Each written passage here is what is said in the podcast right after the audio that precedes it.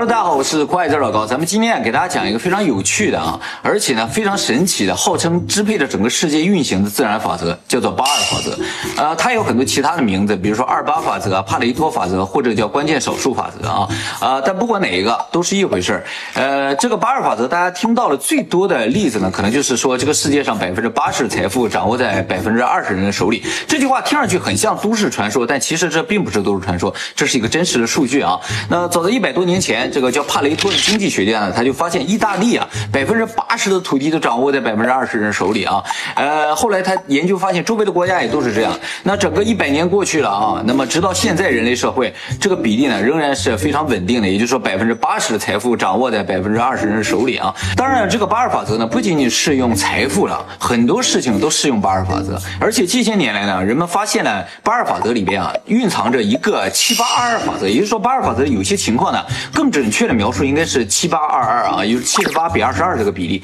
那么今天我们就来具体看一下这个八二法则也好，七八二法则都有哪些实际的情况和应用啊？首先我们来看一下自然界啊，我们知道空气的百分之七十八呢是氮气，剩下气体总和呢是百分之二十二。然后呢就是地球的海洋与陆地的比，海洋陆地的面积比呢，有些人说是七十八比二十二，这个呢是不准确的一个说法。呃，大家在教科书里可能也看到过啊，海洋与陆地的面积比呢其实是七十一比二十九。但是这个计算是有一个问题在里面，就是南极大陆啊，南极大陆如果你算是大陆的话。它的比例呢就是七十一比二十九。如果你把它化开变成水的话，那这个海洋面积就增大了，陆地面积就减小了。这个比例呢就非常接近七十八比二十二了。然后呢，还有就是人，人在一出生的时候，身体含水量大概在百分之七十八左右啊。但随着年龄的增长，这个含水量越来越少，到老头老太太的时候只有百分之五十、百分之六十左右了啊，就非常低了。那这都是自然的情况。然后呢，我们再来看数学，呃，我们画一个圆，在这个圆外面呢画一个外切正方形。如果这个正方形的面积你看成一百的话，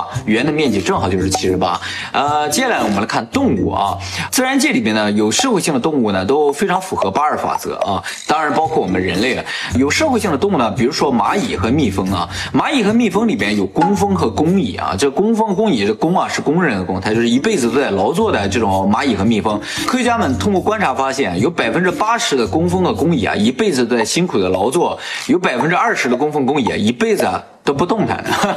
后来呢，经过长时间的观察，呃，科学家们终于找到了原因啊，就是这些劳作的工蜂工蚁寿命会比较短，这不劳作了，他每天都在清理自己的身体啊，相对来说寿命会长一些。那么这些呃劳作的工蜂工蚁在出去，比如说觅食的时候，或者是遭遇自然灾害的时候，就很容易就死掉了。他们死掉之后呢，这些原本不工作的工蜂工蚁啊，就会自动的来弥补这个数量。这是一个非常神奇的事情啊，因为没有人去告诉他们要弥补这个数量啊，他们弥补完了之后。后呢，也仍然保持着八比二这个比例不变。呃，后来科学家们得出一个推测，就是说。蚂蚁也好，蜜蜂也好，它们保证这个工作与不工作的比八比二这个比例呢，就能保证整个族群的可持续性发展啊。因为如果所有的蚂蚁或者蜜蜂都去工作的话，很容易造成一个族群一窝蚂蚁的灭灭顶之灾。比如说自然灾害或者天敌的入侵，一下就把所有在外面工作的蚂蚁全部打死的话，那么整个一窝蚂蚁就全都死掉了，就没有发展的机会了。但是如果始终保证有百分之二十的余力的话，就算在外面工作的所有蚂蚁死掉了。这百分之二十又可以重新开始运作啊！当然，他们还会保留百分之二十在那儿休息啊。然后呢，这样一点点再重新发展壮大起来啊。呃，其实呢，日本的自卫队也好，日本的很多大公司呢，都是采用了八二法则的。也就是说，有百分之八十人可能比较繁忙，有百分之二十人就比较清闲啊。原先我在公司里工作的时候，对这个现象就非常不理解。我就想，为什么有些工作不能够平均分摊，是吧？明明有这么多人手，为什么不让每个人都都有工作做？而让有些人看上去就很闲，有些人就忙得要死呢。呃，那么现在呢，套用八二法则，大家就应该明白了，是吧？这百分之八十的非常这个辛劳在工作的人，那可能会由于生病，或者是由于突然想辞职了，他就不干了，是吧？没有办法继续工作了。这时候呢，这百分之二十的人就起到作用，他们就马上可以弥补过来，以保证整个项目或整个公司的呃可持续发展啊。呃，如果所有的人都去工作的话，那其中有一个人或两个人一旦不干的话，那没没有人来填补的话，整个项目或者整个公司就死掉了。所以这是一个非常合理的一个安排啊。所以呢，有一天如果有机会大家成为一个公司或者一个项目的管理者，一定要注意保留这百分之二十的战斗力啊。那么公司里边符合八二法则的东西，不仅仅是人力安排了，很多事情都符合八二法则啊。像 IT 公司，百分之八十的业绩是由百分之二十的员工所提供的啊，这是是一个听上去挺可悲的事情，但其实呢，百分之八十并不是没有用，只是不管你怎么安排，都是这样一个结结果啊。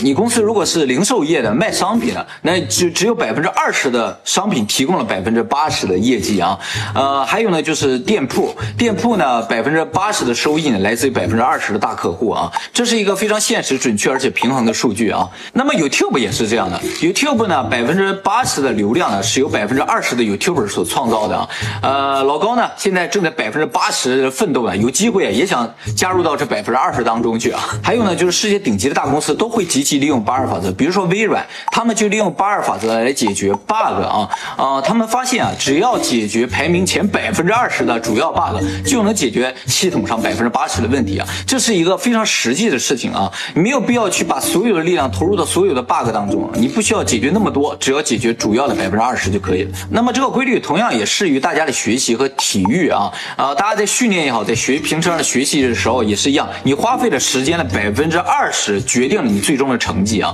那么在这个八二法则里，特别就强调，就说这个习惯的重要性。习惯呢，可能在你整个的学习或者训练当中只占一小部分，但是呢，它起到了非常决定性的作用啊。所以大家在学习也好，在训练上养成一个良好的习惯，你可能不用花太多的时间，也可以达到一个非常好的效果。接下来呢，再给大家讲一个七八二法则的非常成功的案例啊，就是日本的麦当劳。日本的麦当劳在上个世纪八十年代刚刚进入日本的时候是非常不成功的啊。主要原因呢，就是因为麦当劳套餐的定价，呃，始终找不到一个非常合适的定价。于是呢，当时麦当劳的初代创始人呢，啊，就想到了这个七八二法则，他就利用七八二法则呢，给麦当劳定价定在了三百九十日元。什么意思呢？日本的硬币最大一个是五百日元啊。当时日本的大部分的这个午餐呢，都是五百日元的，也就是说让人们可以花一个硬币吃一顿午餐。藤田天就觉得啊，他应该把麦当劳套餐的定价呢定在五百日元的百分之七十八，也就是三百九十日元。于是呢，就推出出了三百九十日元套餐。这个三百九十日元套餐啊，在日本一炮而红，结果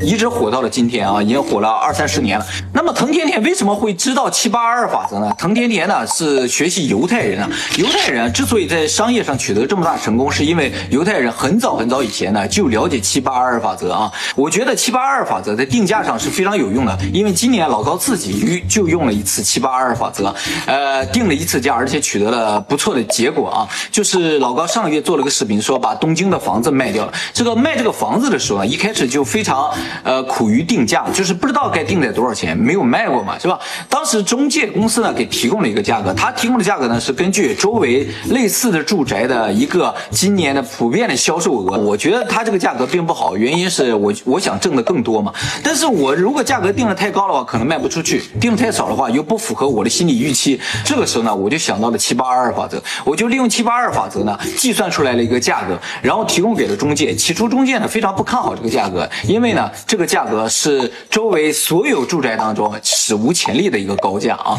呃，他们认为这个价格是一定卖不出去的，所以呢他们就要求我们提供一个讲价的空间，而且呢也跟我们说说这个房子即使有讲价的空间，估计三个月之内是卖不出去的。结果呢第二天呢就有人来看房子，而且看房子这个人在当天呢就拍板买下了房子，一口价也没还。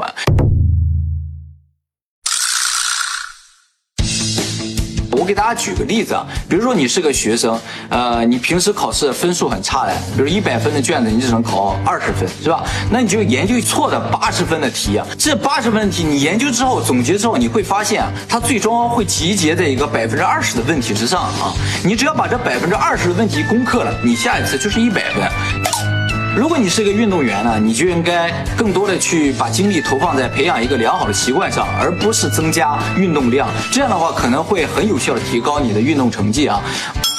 呃，如果你是一个公司上班的人的话，你应该去理解公司为什么会让有一些人呃不怎么工作，而有一些人会非常的忙，这是为了保证整个一个组织一个体系的这个完整和可持续性发展而做出的决定啊。如果你是一个公司的管理者呢，或者是一个项目的管理者，你就要时时刻刻的记得要保有百分之二十的战斗力啊，千万不要把所有的财产或者所有的力量投放在一个地方，呃，很有可能遭受灭顶之灾灾了。还有呢，就是今天这个视频传上去之后，可能会有百分之二十的观众问一个问题，就是有没有八七法则？